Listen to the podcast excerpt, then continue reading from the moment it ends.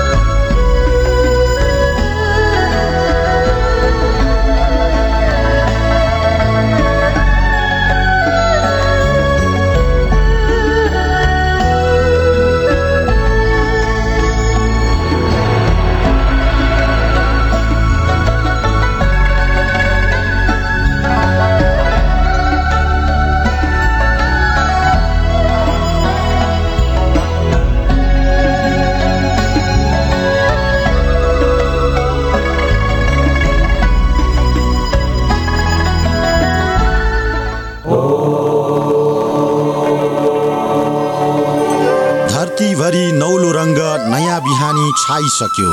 धरतीभरि नौलो रङ्ग नयाँ बिहानी छाइसक्यो। प्रभातले मनभरि मुटुभरि नयाँ लाली लाइसक्यो। प्रभातले मनभरि मुटुभरि नयाँ लाली लाइसक्यो।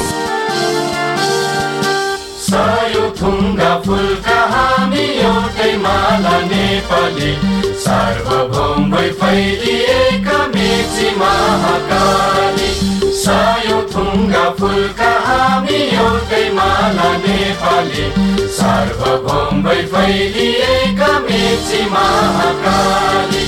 प्रकृतिका कोटि कोटि सम्पदाको आचला वीरहरूका राजधानी स्वतन्त्र अचल ज्ञान भूमि शान्ति भूमि तराई पहाड हिमाल अखण्ड यो प्यारो हाम्रो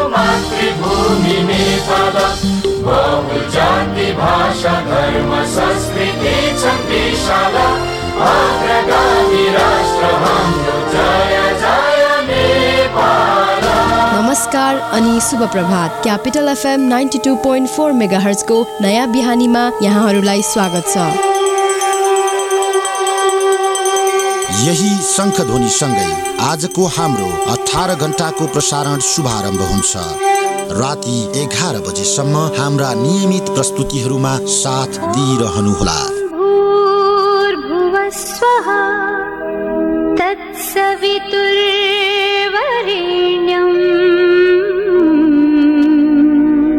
भर्गो देवस्य धीमहि धियो यो नः प्रचोदयात्।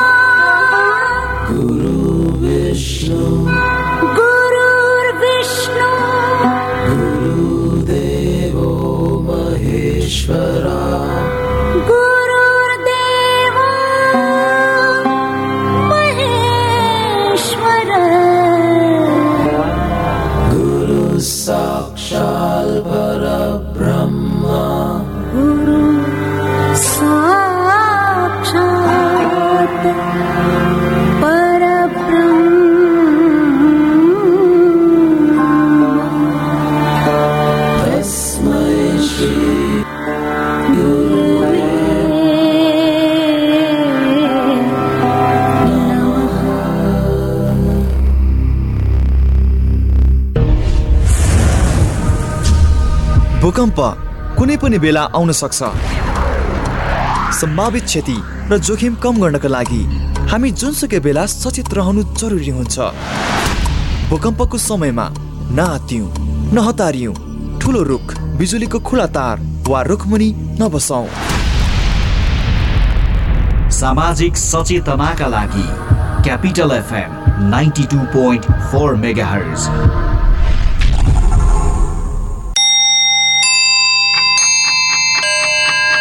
Time check. It's 5 a.m. This time check is brought to you by High Face. Be prepared. Safety first.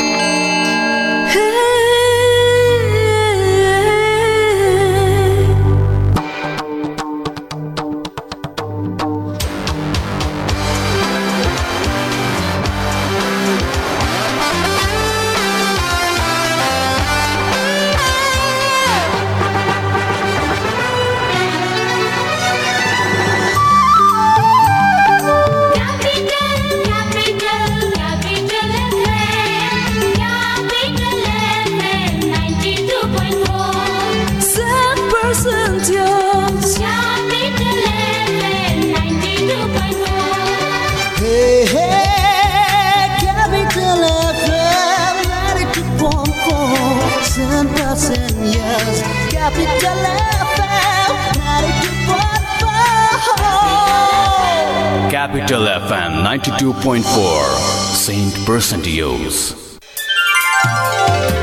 शुभ समाचार। शुभ समाचार। शुभ समाचार।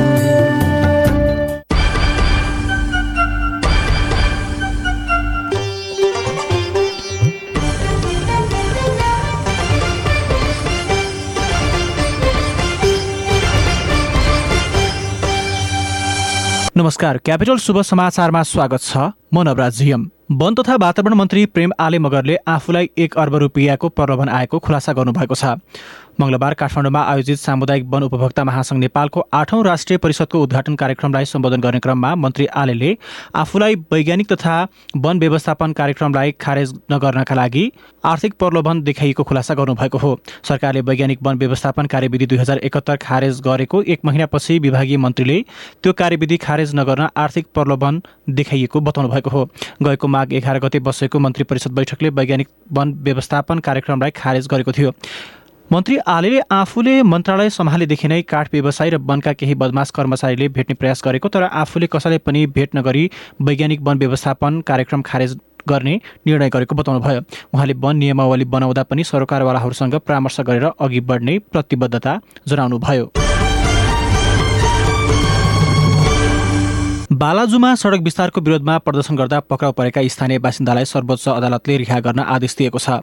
मङ्गलबार न्यायाधीशहरू दीप कुमार कार्की र प्रकाशमान सिंह राउतको इजलासले उनीहरूलाई गैर कानुनी रूपमा थुनामा राखेको देखिएको भन्दै बन्दी प्रत्यक्षीकरण ऋण जारी गरिदिएको हो। बालाजु बाइस धारा क्षेत्रमा सरकारले नागरिकको व्यक्तिगत सम्पत्ति हडप्ने गरी सडक विस्तार गरेको भन्दै प्रदर्शनमा उत्रिएका नागरिक अभियन्ता सुमन सायमी विरोचन श्रेष्ठ भीमदेव श्रेष्ठ मिन शाही महेश्वर मानन्दर सञ्जय तामाङ रुचित श्रेष्ठ दिपेन श्रेष्ठ लगायतलाई बुधबार पक्राउ गरी प्रहरीले महानगरीय प्रहरी वृत्त बालाजुमा राखेको थियो। उनीहरूलाई राज्य विरुद्धको अपराधमा अनुसन्धानका लागि प्रहरीले जिल्ला अदालत काठमाडौँबाट म्याच समेत लिएको थियो। मङ्गलबारको आदेशमा सर्वोच्चले कुनै व्यक्तिलाई थुनामा राख्दा कानुन सम्मत उचित कारणसहित वस्तुनिष्ठ आधार उल्लेख हुनुपर्नेमा पक्राउ परेकाहरूले के कस्तो अपराध कार्य गरेको नखुलेको बताएको छ। स्पष्ट आधार र कारण बिना निवेदकहरूलाई पक्राउ गर्ने र अनुसन्धानको क्रममा भनी थुनामा राख्ने कार्य न्यायिक दृष्टिकोणबाट समेत औषधिपूर्ण नदेखिएको भन्दै उनीहरूलाई रिहा गर्न आदेश दिएको छ। ताप्लेजुङको मोरिङदेन गाउँपालिका वडा नम्बर तिन दोभान बजारमा मङ्गलबार बिहान लागेको आगो थप फैलिनबाट रोकिएको छ। सदरमुकाम फुङलिङबाट आएको दमकल र एक्साभेटरको सहायताले बजारमा थप आगो फैलिन रोकिएको हो। आगलागी फैलिन नदिन डोजरले कच्ची घरहरू भत्काएको थियो। प्रहरी र स्थानीय मिलेर आगो नियन्त्रणमा लिएको प्रहरी नायब उपरीक्षक बल नरसिंह राणाले जानकारी दिनुभयो बिहान नौ बजेतिर एक घरबाट सल्किएको आगो बस्तीभरि फैलिएको हो। स्थानीय गोपाल खवासका अनुसार आगो भोला पौडेलको घरबाट सल्किएको थियो। आगलागीबाट पचासी घर जलेका छन्। यसैबीच राष्ट्रपति विद्यादेवी भण्डारीले उक्त आगलागीबाट भएको क्षतिप्रति दुःख व्यक्त गर्नुभएको छ। राष्ट्रपति भण्डारीले मङ्गलबार एक वक्तव्य जारी गर्दै आगलागी प्रभावितहरूका लागि यथाशीघ्र राहत तथा पुनर्स्थापनाको पहल गर्न सरकारसँग आग्रह समेत गर्नुभएको छ। र काठमाडौँ महानगरपालिकाको मुख्य प्रायोजनमा यही फागुन बाइस गतेबाट काठमाडौँ मेयर कप पुरुष एक दिवसीय क्रिकेट प्रतियोगिता आयोजना हुने भएको छ। यो प्रतियोगिता सकिएसँगै ललितपुर महानगरपालिकाले पनि ललितपुर मेयर कप महिला क्रिकेट आयोजनाको तयारी रहेको नेपाल क्रिकेट सङ्घ क्यानले जनाएको छ। मेयर कप महिला क्रिकेटलाई ललितपुर महानगरपालिकाले प्रायोजन गर्नेछ। दुवै प्रतियोगिताहरूमा पाँच पाँच टिमको सहभागिता रहनेछ। काठमाडौँ मेयर कपमा प्रधानमन्त्री कप पुरुष राष्ट्रिय क्रिकेटमा सेमी फाइनलमा पुगेका चार टिमहरू APF Nepal police Nepal army Bagmati प्रदेश रहनेछन्। त्यस्तै एउटा टिम भने सेमी फाइनलमा नपुगेका टिमबाट खेलाडी छनौट गरेर तयार पारेको छ। टिमको नाम काठमाडौँ महानगरपालिका रहेको छ। महिला क्रिकेटमा पनि सेमी फाइनलमा पुगेका प्रदेश एक एपिएफ सुदूरपश्चिम प्रदेश र लुम्बिनी प्रदेश र सेमी फाइनलको यात्रा तय नगरेका टिमहरूमध्येबाट उत्कृष्ट खेलाडी छनौट गरेर ललितपुर महानगरपालिकाको टिम बनाइने जनाइएको छ। काठमाडौँ महानगरले यसअघि नै पचास लाख प्रयोजन गर्ने क्यानसँग सम्झौता गरिसकेको छ भने ललितपुर महानगरसँग अहिले छलफल चलिरहेको र प्रायोजन रकम टुङ्गो भइ नसकेको क्यानका कोषाध्यक्ष रोशन सिंहले बताउनुभयो हवस् त बिहान पाँच बजेको शुभ समाचार सकियो। म नवराज पनि बिदा हुन्छु। क्यापिटल एफएम सुन्दै गर्नुहोस्। नमस्कार।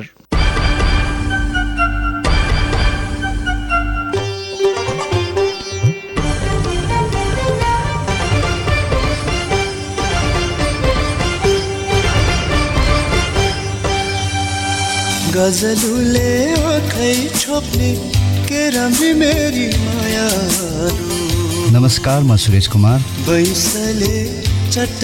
तपाईँले Capital FM ninety two point four mega हज ट्युन गरिरहनु होला। तिमी मेरो आँखाको नानी थियो तिमी मेरो जिउने सहारा थियो।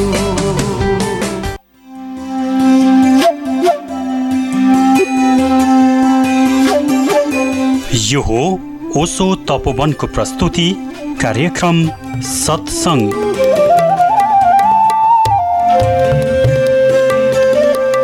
नमस्कार ओसो तपोवनको प्रस्तुति कार्यक्रम सत्सङ्गमा स्वागत छ। यो कार्यक्रम सत्सङ्ग तपाईँले Capital FM ninety two point four megahertz Kathmandu radio Sarangi one O one point three megahertz Purvanchal र radio Sarangi ninety three point eight megahertz पश्चिमाञ्चलमा एकैसाथ सुनिरहनु भएको छ। कार्यक्रम सत्सङ्गमा हामी जीवन र जगतका विभिन्न विषयमा बोधिसत्व स्वामी आनन्द अरुणज्यूसँग कुराकानी गर्नेछौँ। आज पनि उहाँसँग कुराकानी गर्दै हुनुहुन्छ लेखक एवं कलाकार शोभिता श्रृङ्खडा आज हामी कुनै पनि विषयमा छैनौँ स्वामीजी। हामी श्रोताको प्रश्न लिनेछौँ। सबैभन्दा पहिला जोक्सबाट सुरु गरौँ स्वामीजी। हामीलाई थाहा छ हजुर जोक्सको एकदम भण्डार हुनुहुन्छ। श्रीमती एकदम रिसाएछ श्रीमतीले के भने पतिलाई भने तिमीभन्दा बिहा भन्नुभन्दा राम्रो मलाई कुनै राक्षससँग बिहा भइदिए राम्रो हुन्थ्यो। श्रीमानले भनेछ कि आफ्नो कुलमा कहाँ बिहा हुन्छ र?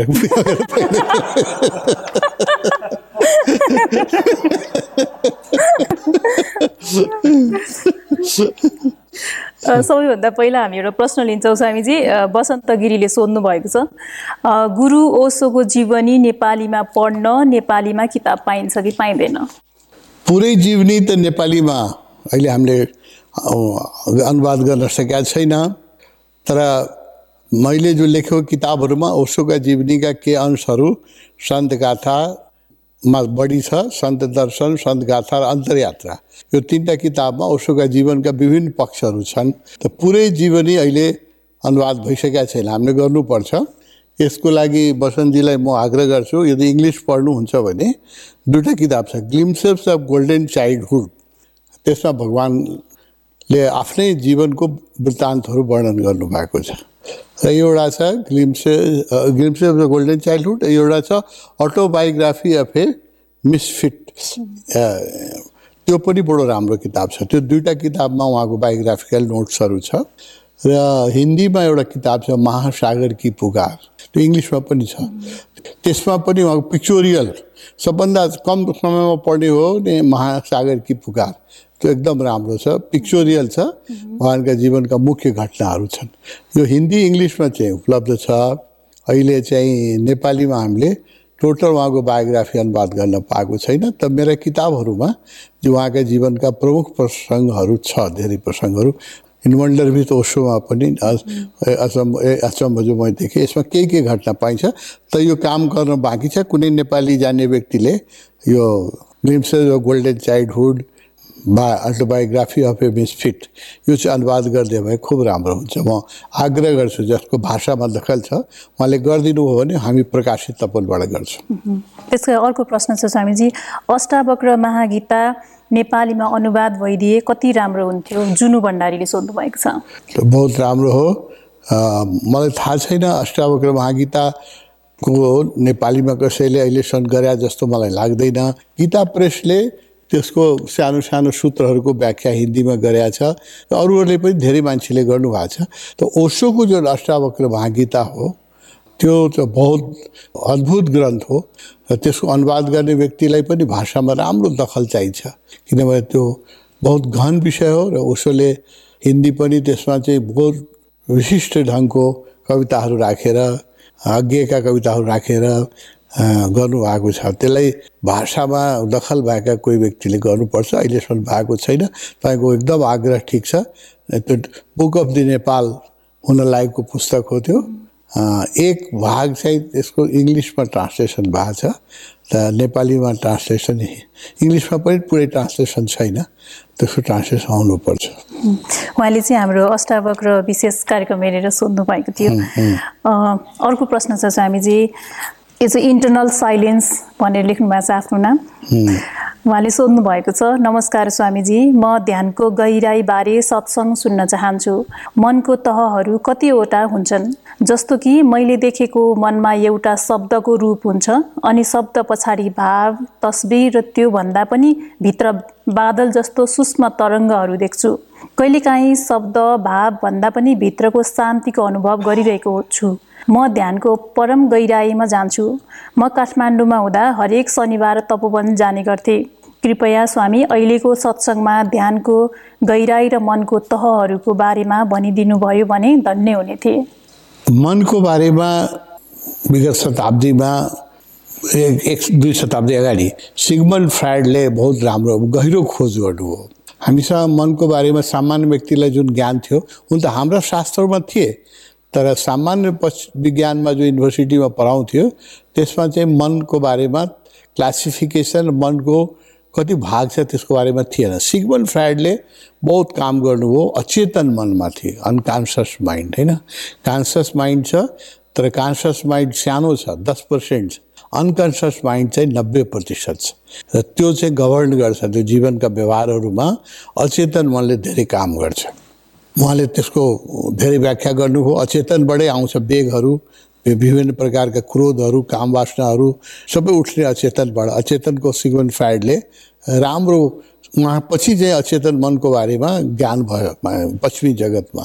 त्यसपछि उहाँका शिष्यहरूले त्यसलाई अझ अगाडि बढाए। एडलरले र अरू उहाँका शिष्यहरूले एउटा कलेक्टिभ अनकन्सियस होइन? कन्सियस अनकन्सियस र कलेक्टिभ अनकन्सियसको खोज गरे होइन र तीसम्म उनीहरूको खोज पुग्यो ओसोले यसमाथि ओसो मनोविज्ञानका विद्यार्थी पनि हुनुहुन्थ्यो उहाँको विषय पनि मनोविज्ञान थियो बहुत ठुलो मनोवैज्ञानिक आफै हुनुहुन्छ उहाँ र उहाँले पश्चिमी मनोविज्ञानको पनि एकदम अध्ययन गर्नुभएको छ धेरै अध्ययन गर्नुभएको छ उहाँले यस्तो यस्तो मनोवैज्ञानिकहरूको नाम लिनुहुन्छ मलाई त नामै याद आउँदैन पश्चिमी जगतमा मनोविज्ञानका जगतमा जसले जसले के काम गरिरहेको छ त्यो सबैलाई उसोले थरोले पढ्नु भएको छ र बोल्नु भएको छ। र योग र तन्त्रमा हाम्रो जो मनको बारेमा विश्लेषण छ त्यसको पनि विपुल अध्ययन गर्नुभएको छ। ओसोले मनलाई सात कम्पार्टमेन्ट उहाँले खोज्नुभयो होइन? त्यति विशद अध्ययन कसैले गरेका छैन। अचेतन मन र समग्र अचेतन कलेक्टिभ अनकन्सियस पछि मनोविज्ञान गएको थिएन होइन? ओसोले मनलाई सात मजिला मकान बनाउ सात तल्लाको घर। कान्सस चेतन त्यसको तल अनकन्सियस कन्सियस र अनकन्सियसको बिचमा एउटा सब कन्सियस छ। आदि जागृत जब हामी सुतेर उठ्छौँ तुरन्त तुरन्त त्यो बेलाको स्थिति आदि जागेको आदि सुतेको होइन? कन्सियस अनकन्सियस त्यसको बिचमा एउटा सब कन्सियस पनि छ। अनकन्सियस पछि कलेक्टिभ अनकन्सियस र कलेक्टिभ अनकन्सियस पछि ओसोको अर्को जुन गहिरो खोज छ मनोविज्ञानले त कलेक्टिभ अनकन्सियसमा खोजेको थियो। ओसोलोको त्यसमा छ एउटा कस्मिक अनकन्सियस त्यो ओसोको खोज हो होइन? र त्यस्तै माथि उहाँले भन्नुभयो conscious super conscious collective super conscious र कस्मिक सुपर कान्सस कस्मिक सुपर कान्ससको मतलब परमात्मा हो। कोही व्यक्ति पनि यदि कस्मिक सुपर कान्ससमा पुग्छ भने उही भगवान् भन्छ मनुष्यले बुद्ध बन्नुभयो होइन कवीर बन्नुभयो जिसस बन्नुभयो जो कलेक्टिभ सुपर कन्सियसमा पुग्छ यो हामी सबैको सम्भावना हो। हामीले मन लिएर जन्मेका हौँ र मनको ऊर्ध्वगमन अधोगतन गयो हुँदै गयो भने हामी अनकन्सियस हुँदै जान्छौँ होइन। कलेक्टिभ अन कन्सियसको मतलब एकदम जनावर जस्तो हामी बिहेभियर गर्छौँ। अधिकांश मान्छेहरू तल झर्न सजिलो हुन्छ माथि चढ्न गाह्रो हुन्छ होइन? अधिकांश मान्छेहरू चाहिँ कलेक्टिभ अनकन्सियसमै हिटलर जस्तो मान्छे जसले लाखौँ मान्छेको हत्या गर्छ। या जब हामी क्रोधमा हुन्छौँ होइन? या जब हामीलाई धेरै तीव्र काम वासनाले समात्या हुन्छ त्यो बेला हामी चाहिँ कलेक्टिभ अनकन्सियसमा पुग्छौँ र साधना जब हामी गर्छौँ सुपर कन्सियसमा जान्छौँ कस कलेक्ट अब जस्तो कम्युनमा हामी बसिरहेका छौँ हामी चाहिँ कलेक्टिभ सुपर कन्सियसमा जान्छौँ। बडो सजिलो छ कस्मिक त म जान सकेका छैन कस्मिक त परमात्मै हो परमात्मै हुनुपर्छ त्यो त हाम्रो लक्ष्य हो। तर कलेक्टिभ सुपर कन्सियसमा हामी जान्छौँ। यसको अनुभव म बताउँछु। हुन त यो विषय बडा गहन हुन लाग्यो। कुनै दिन यदि मलाई गहिरो ध्यान लाग्यो भने म चाहिँ सुपर कन्सियसबाट कलेक्टिभ सुपर कन्सियसमा गएँ भने यहाँ भएका सबैलाई ध्यान लाग्छ होइन? त्यो कलेक्टिभ सुपर कन्सियसमा हामी जान्छौँ। त्यस्तै जो आश्रमका गुरु हुन्छन् चिफ हुन्छन् गुरु त्यो यदि डिस्टर्ब भयो भने पुरै आश्रम डिस्टर्ब हुन्छ होइन? त त्यो कलेक्टिभ सुपर कान्सर र कलेक्टिभ अनकान्सर रिस उठ्यो भने सबैलाई सबै डिस्टर्ब हुन्छ। किनभने त्यो कलेक्टिभ हामी यहाँ जो बसिरहेका छौँ एउटा परिवार जस्तो हामी चाहिँ कलेक्टिभ कान्सस या अनकान्ससमा जान्छौँ। एकजनाले को भावले अर्कोलाई इफेक्ट गरिराखेको हुन्छ। अब यो मनोविज्ञानको बहुत गहन विषय हो। यसलाई व्याख्या गर्न थाल्यो भने पुरै समय समय जान्छ। यति नै भन्यो यो सात तल हो मनको र हामी बिचमा कान्सस माइन्डमा बाँच्छौँ माथि जानु छ। सुपर कान्ससमा जानु छ। कलेक्टिभ सुपर कान्ससमा जानु छ होइन? ध्यान जब हामी गर्छौँ सुपर कान्ससमा जान्छौँ। र हामीलाई पुग्न छ कस्मिक सुपर कान्सस कस्मिक भनेपछि हामी पनि बुद्ध हुन्छौँ। त्यसैले हरेक व्यक्तिको सम्भावना छ। बुद्ध कोही अवतारै पुरुष जन्म लिन्छ भन्ने छैन। हामी ओसोको धारणा। कोही हरेक व्यक्तिको सम्भावना छ त्यो होइन? हामी हामी माथि पनि जान सक्छौँ। जनावरभन्दा तल पनि झर्न सक्छौँ कलेक्टिभ अनकान्ससमा पनि कस्मिक अनकान्ससमा पनि दुइटै सम्भावना लिएर जन्मेको छौँ। स्वामीजी चाहिँ मेरो प्रश्न। मलाई कहिलेकाहीँ कस्तो हुन्छ भने हामी अरूलाई पनि हुन्छ होला यहाँ जस्तो एक- एकदम विचार विचार चलिरहेको छ एकदमै चञ्चल भइरहेको छ तर हजुरको छेउमा आएर बस्दा हजुरको कुराहरू सुन्दाखेरि तुरुन्तै हामी अलिकति त्यो अलिक शान्त भएको जस्तो हुन्छ अनि एकदम शान्त हुन्छौँ र आनन्दित हुन्छौँ। फेरि पछि एकछिनपछि हजुर उठेर जानुभयो भने एकछिनसम्म भइरहेको छ अनि फेरि पछि फेरि आफ्नै स्थितिमा आउँछ। त्यो त आफ्नो एनर्जीले भन्दा नि हजुरको एनर्जीले काम गरेको हो कि त्यो के हो स्वामी त्यो मलाई त एकदम भइरहेको छ त्यस्तो। इन्ड्युस्ड हुन्छ मान्छे होइन? इन्ड्युस हुन्छ। एक अर्काको अब जसलाई तिमीले प्रेम गर्छौ श्रद्धा गर्छौ सबैलाई हुँदैन। जो मलाई चाहिँ मसँग कुनै कारणले रिसाएको छ त्यो मान्छे भने त्यसलाई हुँदैन होइन? जसको प्रेम छ त्यो जसको श्रद्धा छ त्यसलाई चाहिँ यो सिङ्क्रोनाइज हुन्छ मनहरू होइन? जस्तो एउटा म्याग्नेट छ यो म्याग्नेटले एउटा फलामलाई छोयो होइन? अब त्यो फलामलाई पनि अर्को फलामले छोयो भने त्यो पनि यसमा टाँसिन्छ। त्यो त्यो फलाम जुन म्याग्नेटसँग टाँसेको छ त्यो पनि केही क्षणको लागि म्याग्नेटै बन्छ होइन? त्यसमा अर्को जोड गयो भने त्यो पनि म्याग्नेट त्यस्तो अर्को जोड्यो भने हुँदै जान्छ। यो अब जुन बेला त्यो म भगवान्सँग जोड्छु आफ्नो गुरुसँग जोड्छु गुरुप्रति श्रद्धा भक्ति र प्रेमले बस्छु त्यो म त्यो बेला म धेरै पावरफुल म्याग्नेट बन्छु होइन? त्यो बेला मेरो नजिक आएको मान्छेलाई पनि जस्तो फिल हुन्छ। त सधैँ हुँदैन सधैँ मेरो मन पनि सुपर कान्सियसमै हुँदैन नि। मनको त बदमास हो मन। कहिले तल जान्छ कहिले माथि जान्छ कहिले रिस उठ्छ कहिले चाहिँ अहङ्कार उठ्छ। जब मन तल हुन्छ त्यो पनि आश्रम चिफहरूलाई सावधान किन हुनुपर्छ भने जब उसको मनमा रिस उठ्छ भने पनि त्यो अरू सबैलाई पनि डिस्टर्ब गरिदिन्छ उसले। होइन? र उसलाई ध्यान लाग्यो भने अरूलाई पनि ध्यान लाग्छ। यो हुन्छ यो इन्ड्यु इन्डक्सन हुन्छ। यो घरमा पनि हुन्छ अलिक कम हुन्छ। तिमीले घरमा पनि परिवारमा यदि पति पत्नीको बिचमा धेरै प्रेम छ भने पति कुनै कारणले अफिसबाट डिस्टर्ब भएर आयो भने पुरै घर पनि डिस्टर्ब हुन्छ होइन? बच्चाहरू पनि डिस्टर्ब हुन्छ इन्ड्युस हुन्छन् त्यो होइन? त्यो घरमा पनि हुन्छ आश्रममा अलिक बढी हुन्छ किन हामी ध्यान गरिराखेका छौँ। हामी एकअर्कासँग परिवारभन्दा पनि ठुलो परिवार भइसक्यो। हाम्रो प्रेम परिवारमा त ब्लड रिलेसनको परिवार हुन्छ होइन? ब्लडको सम् यहाँ त हृदयको सम्बन्ध छ। ब्लड रिलेसनमा कहिलेकाहीँ दाजुभाइ एउटै आमाबाट जन्मेको जन्मे पनि एकअर्कामा प्रेम हुँदैन होइन? कहिलेको मुद्दा हुन्छ कहिलेको त्यहाँ कति दाजुभाइमा कति मारामार हुन्छ भन्नै पर्दैन मैले। त्यस कारण यो ब्लड रिलेसन भन्दा पनि यो जुन हृदयको रिलेसन हो त्यो अझ गहिरो हुन्छ। त्यसमा अझै बढी प्रभाव हुन्छ। श्रोता कार्यक्रम सत्सङ्ग जारी नै रहनेछ। अहिलेलाई बेला भएको छ छोटो ब्रेकको।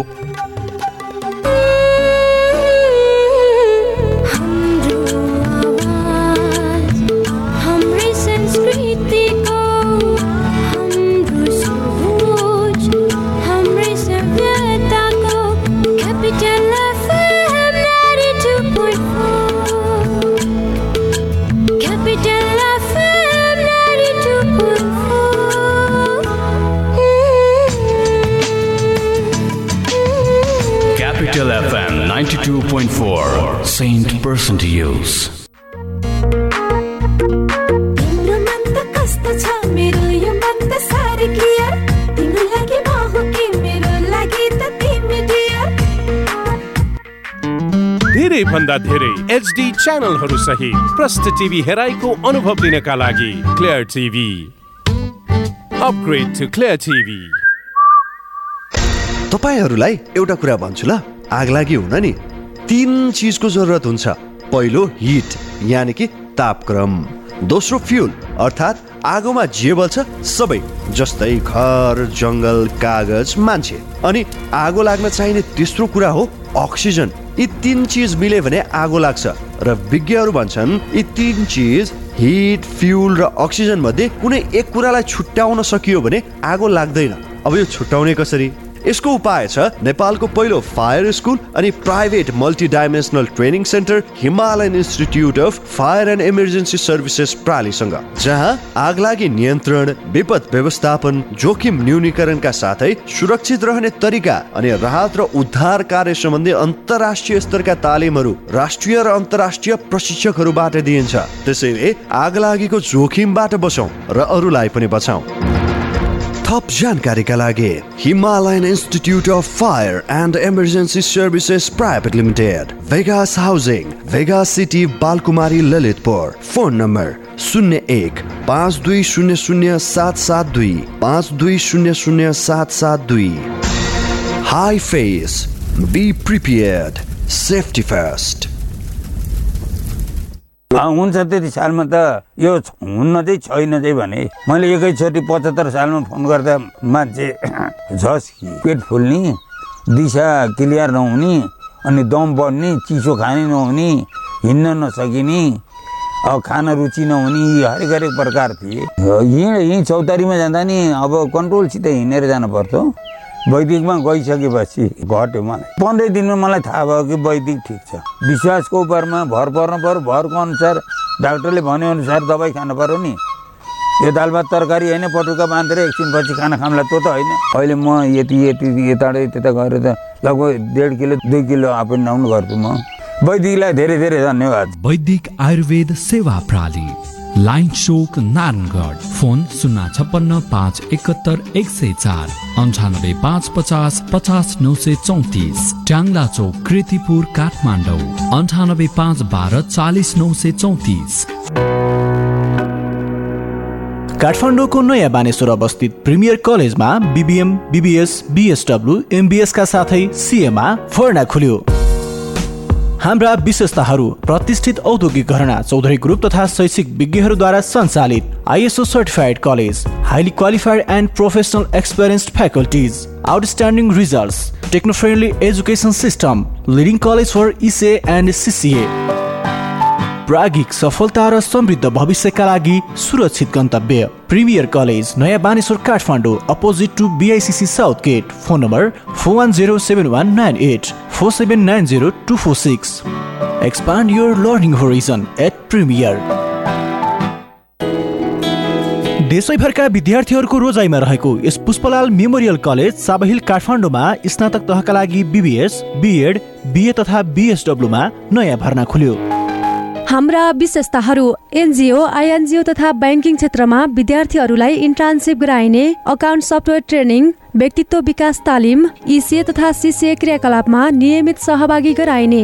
यस्तै गरिब जेहेन्दार दुर्गम क्षेत्रका विद्यार्थी एवं कोरोनाका कारण असर पुगेका विद्यार्थीहरूका लागि छात्रवृत्ति प्रदान गरिन्छ।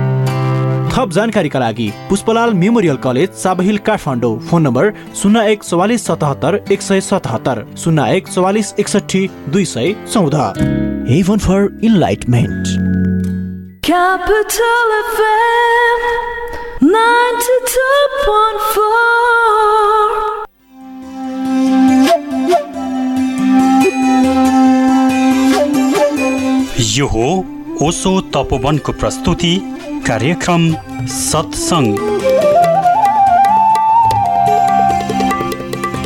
ब्रेकपछि पुनः स्वागत छ।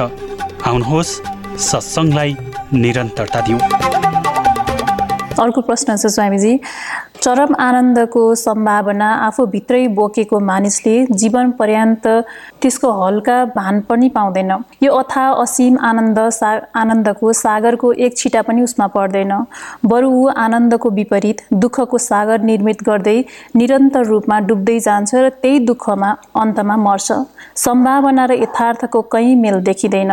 यस्तो किन हुन्छ स्वामीजी? देवा नमिताले सोधेको छ स्वामीजी। देवा हाम्रो ए- यसपछिकै उसको अर्को प्रश्न छ। जोडेको छ किन मानिस एकचोटि फर्केर हेर्दैन किन ऊ आफूतिर फर्किँदै फर्किँदैन? बाहिर मात्रै हेर्छ यही कारण हो। कारण के हो भने हाम्रो जति इन्द्रियहरू छन् आँखाले बाहिर देख्छ हातले बाहिर छुन्छ कानले बाहिरको कुरा सुन्छ होइन? सबै इन्द्रियहरू बहिर्गामी छन्। बाहिरको चिज मात्रै हामी हेर्छौँ। आफ्नोतिर घुम्ने कुनै इन्द्रिय छैन। त्यो ध्यान मात्रै हो होइन? वान एट्टी डिग्री टर्न सामान्य व्यक्ति जसले ध्यान गर्दैन पुरै जिन्दगीमा उसलाई आफ्नो आत्माको आफ्नो भित्र पनि केही छ भने उसको केही बोध हुँदैन होइन? उसको आनन्द के हो भने एकछिन मिठो खायो भने जिब्रामा एकछिन आनन्द आयो होइन? केही नयाँ ठाउँमा गयो केही देख्यो भने एकछिन त्यो आँखाले बाहिर देख्यो एकछिनको लागि रमायो बाहिरको आनन्द आयो होइन? त्यसको जुन आनन्द हुन्छ त्यो क्षणिक हुन्छ र वस्तुमा आधारित हुन्छ बाहिरको वस्तुमा आधारित हुन्छ। अब एउटा आनन्द छ जो चौबिसै घन्टा हामीसँग हुन्छ होइन? त्यो हो हाम्रो भित्रको स्थिति। त्यसको लागि भित्र कुनै इन्द्रिय जाँदैन गा भित्र कोही देख्न गाह्रो छ किनभने आँखले पनि बाहिर देख्छ कानले बाहिर दिमागले बाहिर सोध्छ होइन? जति इन्द्रिय छ सबै बहिर्गामी छ। भित्र जाने हामीसँग कुनै इन्द्रिय छैन। यो सबै इन्द्रियको द्वार बन्द गरिदिएपछि तब जुन हाम्रो एनर्जी छ त्यो कहाँ जान्छ? अब त्यसले आँखा पनि बन्द गरिदियो होइन? बाहिर ध्यानमा बस्यो स्पर्श पनि गर्दैन। तिम्रो बाहिर मन जुन जान्छ त्यस ध्यानमा मुख्य कुरा हो जो बहिर्गामी मन छ त्यसलाई चाहिँ रोक्नु। त्यसलाई होइन? जब बहिर्गामी मन जुन छ जुन अरूको बारेमा आफ्नै भवि भूतकालको बारेमा वर्तमान बाहेक अरू सबै कुरा सोचिराखेका हुन्छ जुन मनले। जब बाहिर उसले कुनै अब्जेक्ट पाउँदैन जब तिमीले बाहिरको अब्जेक्टबाट आफ्नो इन्ट्रेस्ट सबै हटाइलियो भने यो एनर्जी जुन छ जो बाहिर गइरहेछ उसले वान एट्टी डिग्री टर्न दिन्छ। अनि उसले आफूलाई देख्छ होइन? आफूलाई देख्नलाई बाहिरको सबै आकर्षण बन्द हुनुपर्छ। त्यस कारणले वैराग्य भन्छौँ नि हामी वैराग्य चाहियो। एउटा बाहिरबाट बाहिर धेरै आकर्षण छ भने इन्द्रियहरू बाहिरै दौडे दौडे दौड जिन्दगीभरि दौड त्यसले नमिताले सोधेको छ बहुत राम्रो सोधेको छ। हामी जन्मिँदाखेरि रुँदै जन्मिन्छौँ मर्दाखेरि पनि रुँदै मर्छौँ। जन्मिँदाखेरि परिवारका मान्छे केही खुसी पनि होलान्। मर्ने बेला त हामीले तिनीहरूलाई पनि दुखी गरेरै जान्छौँ। मर्ने बेला आफ्नो परिवार स्मृति आफू रुँदै जन्मिन्छ मर्ने बेला अरूलाई रुवाएर म- आफू पनि रोएर जान्छ। आफू पनि आफू पनि आनन्दित कोही मर्दैन होइन? आफू पनि दुखी भएर मर्छ। अरू एक ए- एक वर्ष बाँच्न पाए हुन्थ्यो एक दिन बाँच्न पाए हुन्थ्यो भने बाँच्न लिएरै मर्छ। अधिकांश व्यक्ति। मर्ने बेला आनन्दित मर्ने व्यक्ति त जोगी भइहाल्यो। त्यसले त अरू जोग केही गर्नै पर्दैन। जो मर्ने बेला आनन्द विश्रामपूर्वक हाँसेर मर्छ भने त्यो त परम जोगी हो। होइन? तर अधिकांश व्यक्ति त्यसरी मर्दैन। होइन? यो भोग्न पाइएन मेरो पैसाको के हुन्छ मेरो बच्चाको के हुन्छ मेरो श्रीमतीले अर्को बिहा गर्छ कि? अनेक चिन्ताले मान्छे मर्छ होइन? दुखी जन्मिन्छ रुँदै जन्मिन्छ। जन्मेवाला पनि बच्चा रोइराखेकै हुन्छ। मर्ने बेला पनि मान्छे रोइराखेकै हुन्छ। यो दुईवटा रुदनको बिचको जुन जीवन हो त्यसमा पनि अधिकांश समय मान्छे दुखी नै हुन्छ। जो जसले साधना गर्दैन अन्तर्यात्रा गर्दैन अलिक सुखका केही एक दुई सानो प्रोमोहरू चाहिँ आउँछ सुखका है? सुख भनेको आउँदैन। सुखको आश्वासन चाहिँ आउँछ। एस्योरेन्स आउँछ। बिहा गऱ्यो भने सुख होला। जबसम्म मान्छे अनम्यारिड हुन्छ ठुलो आकर्षण हुन्छ बिहा गऱ्यो भने सुख होला होइन? बिहा गरेपछि आन्टदा अनि भाउ थाहा हुन्छ। विद्यार्थी कालमा के हुन्छ भने मैले युनिभर्सिटी पास गरेर जागिर खाएँ भने सुख हुन्छ पैसा कमाउँछ भने सुख हुन्छ। त्यहाँ गएपछि थाहा हुन्छ कि योभन्दा त विद्यार्थी कालमै बढी स्वतन्त्रता थियो बढी सुख थियो। त्यहाँ पनि अनेक राज जागिरीमा जान साथ थाहा हुन्छ कति राजनीति छ त्यहाँ कति हाइरार्की छ कति शोषण छ होइन? त्यहाँ मनुष्यको जीवनको कथा हो दुःखको कथा हो। यसमा बिचबिचमा अलिअलि सुखका केही झलकहरू आउँछन्। इन्द्रिय सुखका आध्यात्मिक सुखका त आउँदैन इन्द्रिय सुखका झन् जस्तो सेक्स मान्छे यो संसारमा बाँचेकै के कारणले हो भने उसले बिचबिचमा सेक्सको आनन्द लिन्छ। त्यो एउटा नेचुरल समाधि हो सेक्स भनेको प्रकृतिले दिएको एउटा समाधिको झलक हो होइन? त्यसको आनन्दको लागि बाँधि बाँच्छ र जिह्वाको आनन्द। मिठो खायो भने एकछिन आनन्द आउँछ होइन? आफूले रुचिको कुरा खायो भने एकचोटि जिह्वा आनन्द आउँछ एकछिनको आनन्द आउँछ। त्यो पनि अलिकति मात्रा बढी खायो भने त्यसको दुःख सुरु भइहाल्छ होइन? र त्यो यो दुइटै दुःख सेक्सको आनन्द र जिउराको आनन्द भोजनको आनन्द यो दुइटा मुखको मुन मनुष्यको मनले जानेको मेन आनन्द यो हो होइन? सबभन्दा ठुलो आनन्द त काम बासनाकै आनन्द मनुष्यले जानेको एकछिनको लागि ऊ एक्सटेसीमा जान्छ। त्यो एकैछिनको लागि झिलक झिल्को आउँछ फेरि तल खसिहाल्छ होइन? र अर्को चाहिँ भोजनको आनन्द। स्वादिष्ट खाना खायो भने जिउमा आनन्द आउँछ। त्यो पनि एकछिनकै मात्रै हो होइन? यो दुईवटा एकछिनको आनन्दको लागि मान्छे जीवन जिराखेको छ। आन यो दु दुइटा आनन्द भएन भने मान्छे बाँच्थेन।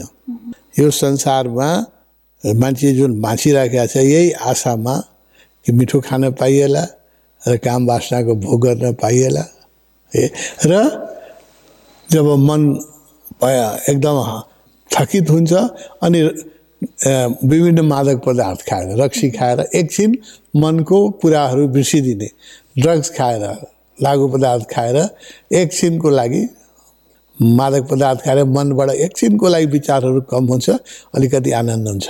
यही तिनवटा चिजले संसार चलिराखेको छ। र यो बाहेक एउटा मार्ग छ अर्को त्यो हाम्रो परमानन्द हाम्रो स्वभाव हो। होइन? जब हामी इन्द्रियहरूलाई बाहिर भाग्नबाट थाक्छ रोक्छौँ र ध्यानमा आँखा के गर्छौँ हामी? ध्यानमा सबै इन्द्रिय बन्द गर्छौँ नि। हात पनि चलाउँदैन प्लाथी मारेर बस्छौँ आँख पनि चलाउँदैनौँ बाहिरको कुरा पनि सुन्दैन साइलेन्समा बस्छौँ। अब बाहिर कुनै तर मन त चलिराखेको हुन्छ। त मनलाई अन्तर्मुखी गर्नु भनेको एउटा ठुलो ट्रेनिङ हो। त्यो साधनामा हुन्छ। र मन जब अन्तर्मुखी बाहिरको अब्जेक्ट हुँदैन। अनि यो मन बाहिर गइरहेछ त वान एट्टी डिग्री टर्न लिन्छ। अनि जब मनमा विचार हुँदैन विचार हट्न साथ मनमा आनन्द आइहाल्छ? विचारले आनन्द लिन दिँदैन आफ्नो स्वाद लिन दिँदैन। सूर्यलाई बादलले ढाके जस्तै हाम्रो परम आनन्द स्वभावलाई चाहिँ चिन्ताले अहङ्कारले ईर्षाले ढाकिराखेको हुन्छ। हेर्नै दिँदैन। एकछिनको लागि पनि यो बादल हट्यो भने आनन्दको झलक यो हामी जो ध्यान गइरहेका छौँ नमिता पनि ध्यान गइरहेका छ उसलाई ध्यानमा आनन्दको झलक नमिलेको होइन। नमिलेको भए यहाँ बस्दै बस्दैन। किन बस्छ यहाँ? होइन? झलक त मिल्छ। बिचबिचमा झलक मिल्छ। तर त्यो अस्थायी हुने भनेको समाधि स्थिति हो। त्यही अस्थायीको लागि हामी प्रयास गरिरहेछौँ र एक दिन त्यो आनन्द जब हाम्रो अन्तर्मुखी मन हुन्छ र बाहिरको आकर्षणबाट हामी थाक्छौँ। बाहिर जे छ त्यसले अल्टिमेटली सबैले दुःख ल्याउँछ। सम्बन्धले पनि पैसाले पनि पदले पनि अन्तत सबैले दुःख ल्याउँछ। त्यो बुद्धले जुन भन्नुभयो नि जीवन दुःख हो। त्यो बडो गहिरो अनुभूति हो। त्यो बुद्धले भनेर कोही मान्नेवाला छैन मैले भनेर कोही मान्दैन। बेकार भन्नु छ। आफ्नै जीवनमा पचासचोटि लात खाएपछि अनुभवमा आउँछ कि बाहिरको जुन सुख छ त्यो अल्टिमेटली सबै सुखले दुःख ल्याउँछ। सुरुमा त्यसको प्रोमो चाहिँ सुखको हुन्छ। त्यो एपिसोड चाहिँ दुःखमा एन्ड हुन्छ। हरेक कहानी चाहिँ ट्रेजेडीमा एन्ड हुन्छ। हरेक व्यक्तिको जीवन ट्रेजेडीमा एन्ड हुन्छ। यो राम्रोसँग मान्छेले देख्यो भने अन्तर्यात्रा हुन्छ। नविदालाई मैले त्यही भन्छु जीवनलाई राम्रोसँग हेर सबैको जी- सुखी मान्छे यहाँ कहाँ छ? हामीलाई लाग्छ पैसा भएको मान्छे सुखी होला। उसको जीवन अलि नजिक छ हेरौँ न। करको डर कहिले चन्दा माग्ने आउला त्यसको डर कहिले फ्याक्ट्रीमा स्ट्राइक होला त्यसको डर कहिले यो बिजनेस फ्लप होला। अहिले अहिले जस्तो ठुलो बिजनेस भएका मान्छेहरू यो कोरोनाको क्राइसिसमा एयरलाइन्स चलाउने मान्छे ठुलो ठुलो फाइभ स्टार होटल चलाउने मान्छेहरूलाई कति चिन्ता होला? कल्पना गर त कति चिन्ता होला? त्यस कारण यहाँ बाहिर सुखी हुने अस्थायी सुखी हुने कुनै उपाय छैन। जे गरे पनि हुँदैन। मान्छे रुँदै जन्मिन्छ रुँदै मर्छ र बिचबिचमा जुन छ नि त्यो त्यसमा पनि बिचबिचमा उसको जीवनमा विषाद दुःख पीडा अपमान आइ नै राख्छ। यही जीवनको स्वभाव हो। यही जीवनबाट जाग्नलाई हामीले बुद्धले ध्यान गर्न ओसोले अन्तर्यात्रा गर्न जीवनबाट सिक्न पाठ सिक्नु पर्यो। यो पाठशाला हो। यहाँ बस्ने ठाउँै होइन। म बराबर भन्छु नि रहना नै देश बिराना। यो बस्ने ठाउँ होइन। यहाँ स्कुल हो। यहाँ सिक्नु पर्यो। यहाँ जीवनमा जे गरे पनि सुखाउन सक्छ। मलाई सुखी मान्छे देखाउन एउटा को को छ सुखी मान्छे? हिटलर होइन? कि माउसेतुङ कि चाहिँ लेलिन या अमेरिकाको चाहिँ अहिले प्रेसिडेन्ट हुनुहुन्छ? कस्तो फेसमा उहाँको चौबिस घन्टा टेन्सन देखिन्छ कस्तो बोल्नुहुन्छ। अब त्योभन्दा माथि जाने त पद छैन। त्यहाँ पुगेको मान्छे पनि अशान्त छ र दुःखी छ भने अब व्हाइट हाउसभन्दा माथि कुन हाउसमा जाने? सुख यहाँ छँदै छैन। तपोवनको हाउसमा आउने स्वामीजी। अब अर्को प्रश्न छ स्वामीजी रोजी रोबिन तामाङले सोध्नु भएको छ अ, सम्भोग से समाधि की और ओसोको पुस्तकको बारेमा विस्तृत रूपले बताइदिनु होला। मैले दुईचोटि पढेँ तर बुझ्न सकिनँ। सम सम्भोग से समाधि चाहिँ ओशोको एउटा विस्फोटक पुस्तक हो जसले धर्मको जगतमा एउटा आध्यात्मिक क्रान्ति गरेका छ ओशो धर्मको जगतको टर्मिनस हुनुहुन्छ होइन? उहाँले चाहिँ जुन खास गरेर प्रेम स्त्री पुरुषको सम्बन्ध सम्बन्ध बाह्य जीवनको सुख सुविधा र सम्भोग यो विषयमा जुन उहाँले बोल्नु भएको छ त्यो हतपत कुनै गुरुहरूले बोल्दैन। साहसै गर सम्भोगको नामै लिन्थेन उसो भन् यो किताब प्र- प्रकाशित भएको अहिले बाहन्न वर्ष भयो। त्यो बाहन्न वर्ष अगाडि कसै गुरुले सम्भोग भन्ने शब्द प्रवचनमा नै लिन्थेन होइन? ओसोले एउटा ठुलो क्रान्ति गर्नुभएको छ। र उहाँले संक्षेपमा के के छ प्रश्न उसको सम्भोग समाधिको समाधिको और पुस्तकको बारेमा विस्तृत रूपले उहाँले भन्नुभयो मैले दुईचोटि पढेँ। फेरि बुझ्न सकेन। यही यही कुरा के हो भने उपन्यासलाई एकचोटि पढ्यो भने बुझिन्छ त्यसपछि मान्छेले फालिदिन्छ। किताब कुनै कहानी पढ्यो भने पत्रिका पढ्यो भने होइन? अखबार पढ्यो भने पढ्न साथै हामी फाल्न सक्छौँ होइन? पढ्न सिद्धियो कि त्यसलाई कहाँ फालौँ भन्ने हुन्छ। पत्रिका कहानीको किताब उपन्यास र उस धर्मको पुस्तकमा यही फरक छ। धर्मको पुस्तक हामीले एकचोटि पढेर केही पनि बुझ्दैनौँ। अलिकति बुझ्छौँ। दस अनि अर्कोचोटि पढ्दाखेरि त्योभन्दा अलिक बुझ्छौँ। त्यसमा अलिकति अरू पढ्दाखेरि अझ बुझ्छौँ। त्यसलाई अब यस्तै प्रवचनहरूमा आएर सामूहिकमा हामीले सुन्यो भने त्यही लेक्चर एक्लै सुन्यो भने मान्छेले कम बुझ्छ। आश्रममा बसेर एउटा डेडिकेटेड स्पेसमा डेडिकेटेड ग्रुपमा बस्यो भने धेरै बुझ्छ। सम्भोग से समाधि किताब दुईचोटि पढ्नुभयो। बहुत राम्रो। यसलाई बारम्बार पढ्नु। हरेक उस हरेक धर्म ग्रन्थलाई हाम्रो हिन्दू संस्कृति के थियो भने पाठ गर्ने रामायण पाठ गर्ने डेली पढ्ने। अब उसो किताब पढेपछि मैले बुझेँ कि अष्टावक्र महागीता जस्तो भनौँ होइन? अष्टावक्र महागीता मैले पै जबदेखि भगवान्ले ओसोले बोल्नुभयो त्यो बेलादेखि सुनिराखेको छु पढिराखेको छु। ओसोको गीता पचास वर्ष भइसक्यो गीता बाँच्थ्यो ओसोले बोल्नु भएको त्यो पढिराखेको छु सुनिराखेको छु हरेकचोटि के लाग्छ भने अझ बुझ्न बाँकी छ कसैले बुझाइदियो हुन्थ्यो ओसोले ध्यानमा बुझाउनु भयो हुन्थ्यो उसमा पनि प्रश्नहरू उठ्छ र हरेकचोटि पढ्दाखेरि त्यसको नयाँ अर्थ निस्किन्छ त्यही एउटा उपनिषद जस्तो ग्रन्थ एकचोटि पढेर केही पनि उपनिषद के छ एउटा कठोर उपनिषद एक पेजमा लेख्न सकिन्छ उपनिषदहरू जुन छ हिन्दूहरूले त पढ्दै पढ्दैन त्यो हिन्दूहरूको जुन सर्वश्रेष्ठ ग्रन्थ छ उपनिषदहरू त्यो एक पेजमा चाहिँ ए ए फोरमा ए फोर साइजमा टाइप गऱ्यो भने एउटा उपनिषद यतिमा पढि सिकिदिन्छ होइन तर त्यसलाई बुझ्नलाई सात जन्म लाग्छ होइन त्यसलाई बार बार पढ्नु त्यसलाई सम्भोग से समाधिलाई दुईचोटि पढ्नु हो फेरि पढ्नुहोस् फेरि अर्थ आउँछ होइन? उसको अरू किताब पढेर त्यसको पृष्ठभूमि बन्छ। फेरि फेरि पढ्नुहोस्। श्रोता मित्र आजको लागि कार्यक्रम सत्सङ्गको समय सकिएको छ। भोलि फेरि हामी अर्को विषयवस्तुका साथ उपस्थित हुने नै छौँ। काठमाडौँमा Capital FM ninety two point four megahertz पूर्वाञ्चलमा radio Sarangi one O one point three megahertz र पश्चिमाञ्चलमा radio Sarangi ninety three point eight mega सुन्दै रहनुहोला तपाईँको हरेक पल शुभ रहोस्। नमस्कार।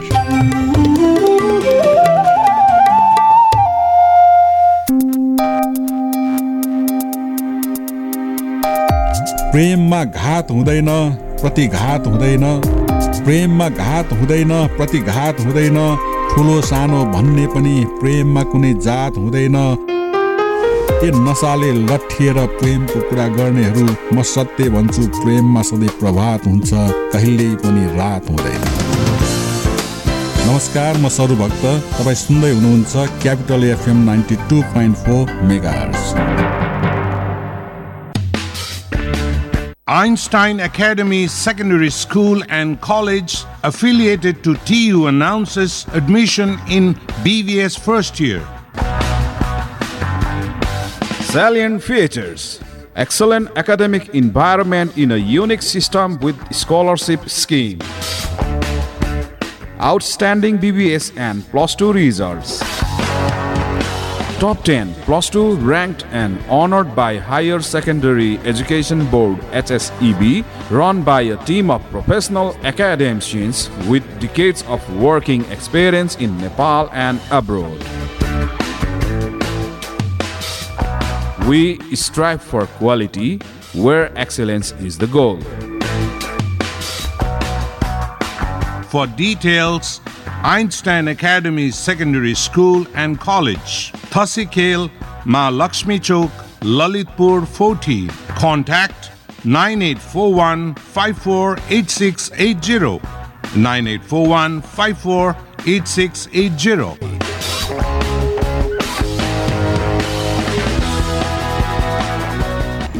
ए अपेक्षा कहाँसम्म लाग्यो त चाहिँ नलाइकन। हे किन लाउनु पर्यो मास्क म जस्तो यङ फिट मान्छेलाई कोभिडको के को डर? लाउँदिनँ म मास्क लौ न यसको बुद्धि हेर न फेरि। कोभिडले पनि यङ तरुनो बुढा बुढी भनेर भन्छ त। अब त भन्दा यङमै छु त। कोभिड भयो त अस्ति मलाई अलि भर्खर त म क्वारेन्टाइन सकाएर आएको अब तँलाई पनि कोभिड भयो? तँ मोटी छ यस्तो हेल्दी देख्छ त्यही पनि कोभिड हुने भाइ। अनि सुन त कहाँ बसिस् नि क्वारेन्टाइन चाहिँ? कहाँ बस्नु नि क्वारेन्टाइन? ए बस्न गएको त। त्यहाँ खालि महिला र पुरुषलाई मात्रै ठाउँ छ। तिमीहरू जस्तो लिङ्गलाई ठाउँै छैन भनेको भाइ। कहाँ बस्नु कहाँ बस्नु? धन्न मैले बेलैमा ब्लु डायमन्ड सोसाइटी भन्ने संस्था भेट्टाएँ अनि त्यो संस्थाले मलाई हेल्प गरेर अलिकति सजिलो भयो नि मलाई।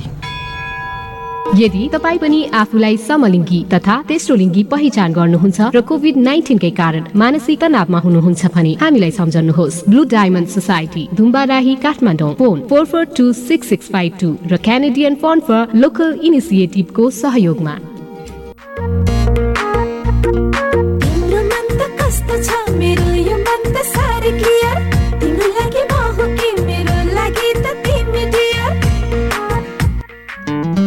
धेरै भन्दा धेरै एचडी च्यानलहरू सहित प्रष्ट टिभी हेराइको अनुभव लिनका लागि clear TV upgrade to clear TV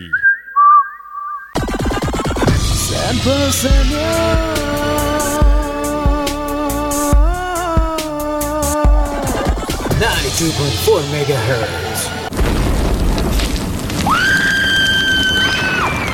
अकस्मात आइपर्ने विपत्ति सामनाको अभियानमा हाई फेस र क्यापिटल एफएमको सहकार्य। कार्यक्रम आकस्मिक सन्देश।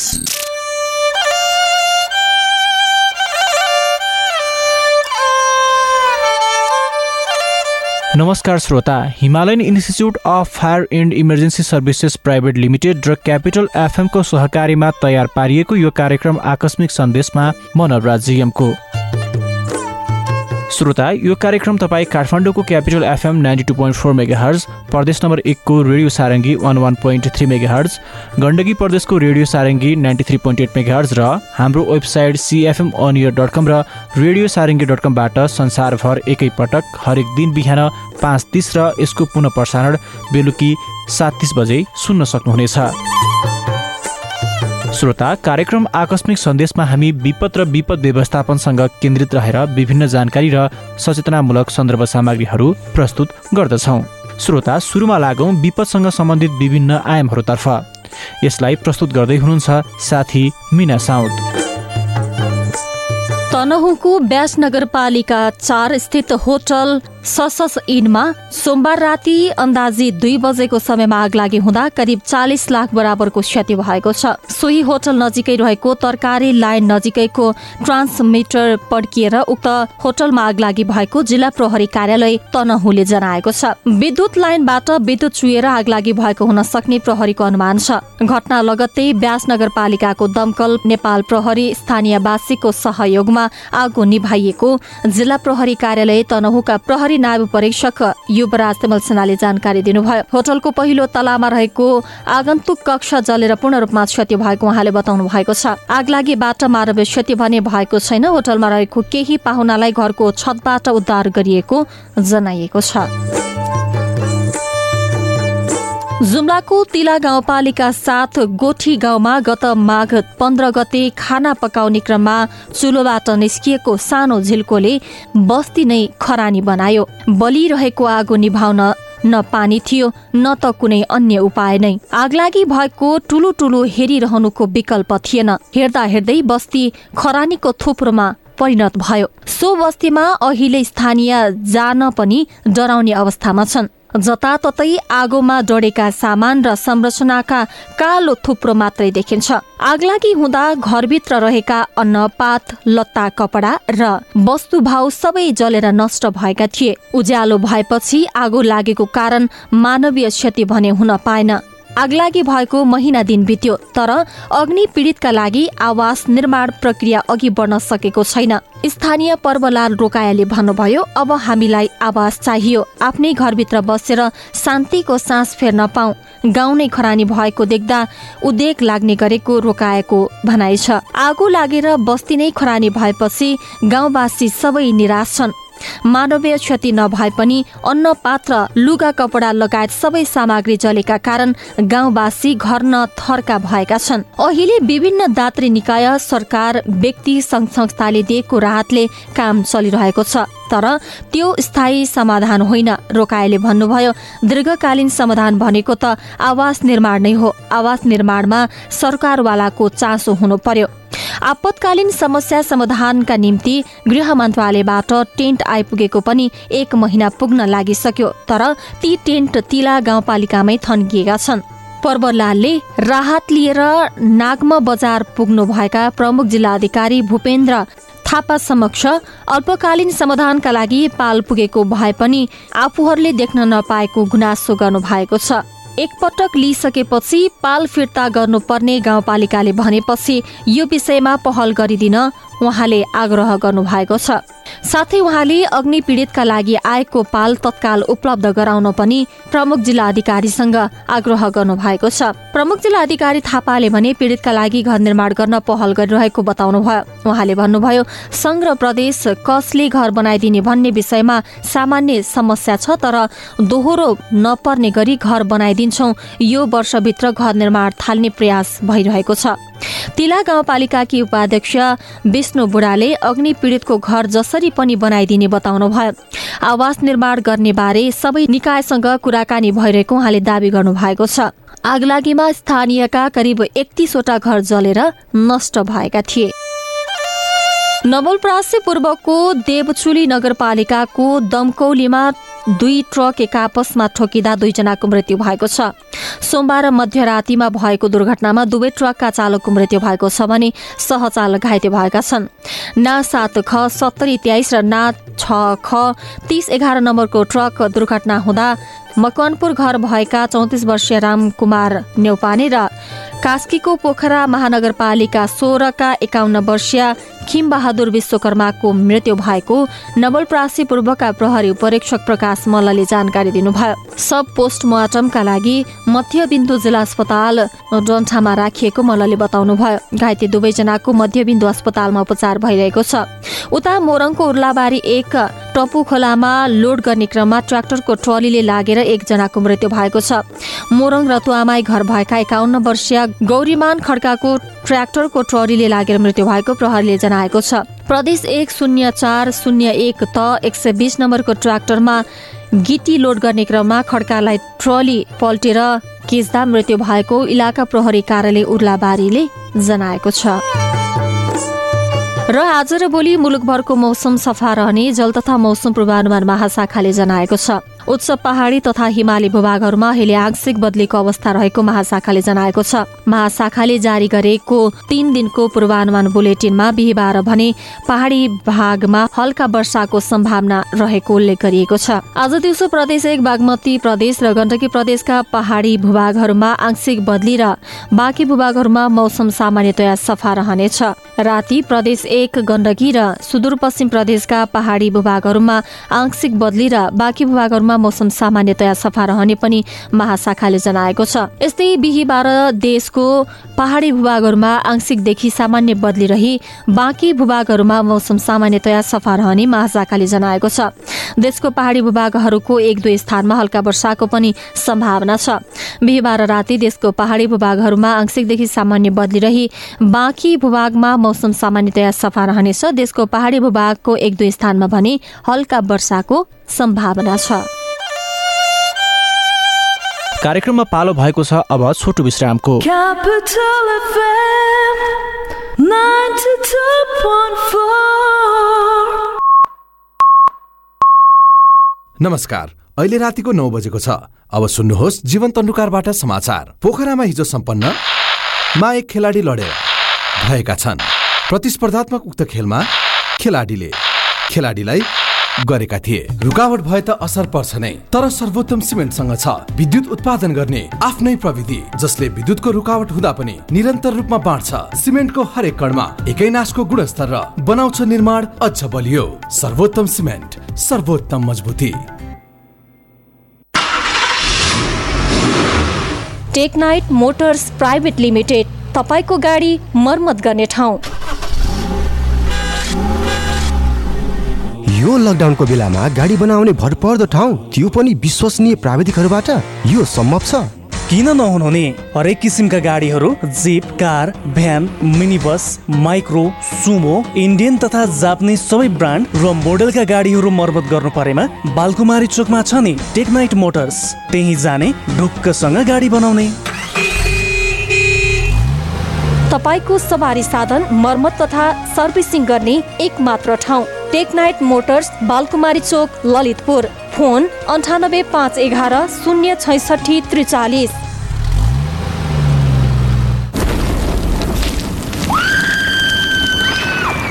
अकस्मात आइपर्ने विपत्ति सामनाको अभियानमा। हाई फेस र क्यापिटल एफएमको सहकार्य। कार्यक्रम आकस्मिक सन्देश।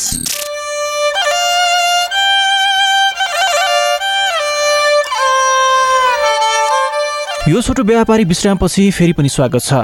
Himalayan institute of fire and emergency services private limited र क्यापिटल एफएमको सहकार्यमा तयार पारिएको यो कार्यक्रम आकस्मिक सन्देशमा म छु नवराजियम श्रोता तपाईँ यो कार्यक्रम काठमाडौँको Capital FM ninety two point four megahertz प्रदेश नम्बर एकको radio Sarangi one one point three megahertz Gandaki प्रदेशको radio Sarangi ninety three point eight megahertz र हाम्रो website CFM on ear dot com र रेडियो सारङ्गी डट कमबाट संसारभर एकैपटक हरेक दिन बिहान पाँच तिस र यसको पुनः प्रसारण बेलुकी सात तिस बजे सुन्न सक्नुहुनेछ। श्रोता कार्यक्रम आकस्मिक सन्देशमा विपद र विपद व्यवस्थापनसँग केन्द्रित रहेर विभिन्न जानकारी र सचेतनामूलक सन्दर्भ सामग्रीहरू प्रस्तुत गर्दछौँ। श्रोता पुनः लागौँ अब बाँकी रहेका सन्दर्भ सामग्रीहरूतर्फ। श्रोता कार्यक्रम आकस्मिक सन्देशको आजको श्रृङ्खलामा हामी विपदका कारणहरू र विपदबाट निम्तने विभिन्न प्रकारका घटनाको बारेमा जानकारी दिनेछौँ। श्रोता विपदका कारणहरू यस प्रकारका रहेका पाइन्छन्। श्रोता सुरुमा हो विपदको कारण गरिबी त्यसै गरी असन्तुलित विकास। यस्तै श्रोता जनसङ्ख्या वृद्धि र प्राकृतिक स्रोतको बढी प्रयोग गर्नाले पनि विपदका कारणहरू बन्न सक्दछन्। त्यसै गरी तीव्र गतिमा अव्यवस्थित सहरीकरणका कारणले गर्दा पनि विपदका कारणहरू बन्न सक्दछन्। त्यसै गरी सांस्कृतिक द्वन्द्व यसै गरी श्रोता अर्को हो वातावरण विनाश। त्यसै गरी विपदका विषयमा जनचेतनाको कमीले गर्दा पनि श्रोता विपद सम्बन्धी विभिन्न किसिमका दुर्घटनाहरू निम्तिन सक्दछन् श्रोता यसै गरी अब हामी लागौँ विपद व्यवस्थापनको चक्रतर्फ।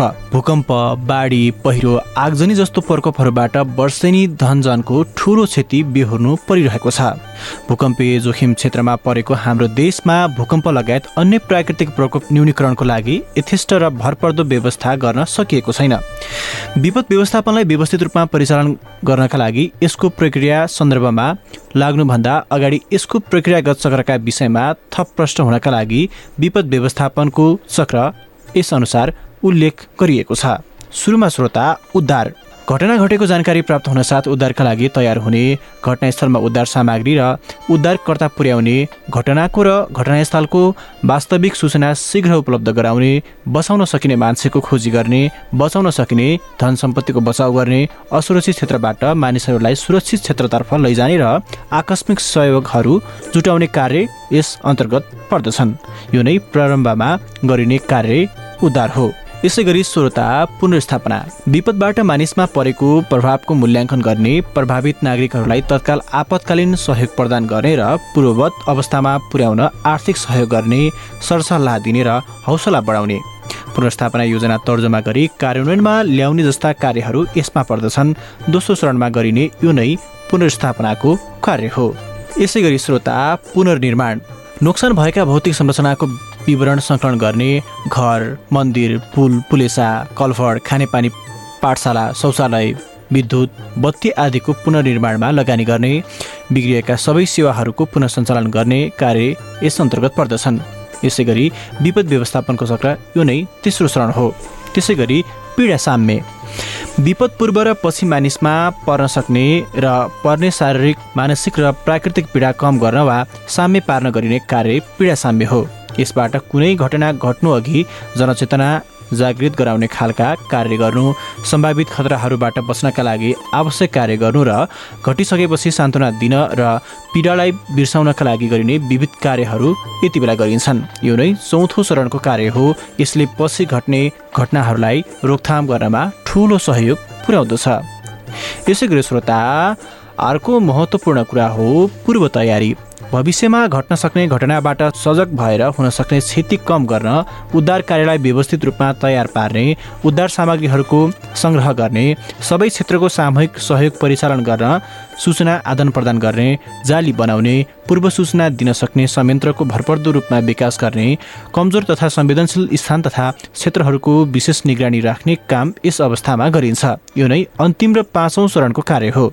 यसैका आधारमा उद्धार कार्यलाई व्यवस्थित र भरपर्दो बनाउन सकिन्छ। यसरी विपद व्यवस्थापनको निश्चित प्रक्रिया रहेका छन्। घटना र अवस्थाका कारणहरूबाट सबै प्रक्रिया एकै हिसाबले परिचालन नहुन पनि सक्दछन्। तर यसलाई नै मूल आधार मानि विपद व्यवस्थापन चक्र भने परिचालन हुने गर्दछ। तसर्थ योजना कार्यान्वयन गर्दा यसलाई विशेष ध्यान दिनु अति आवश्यक पर्दछ।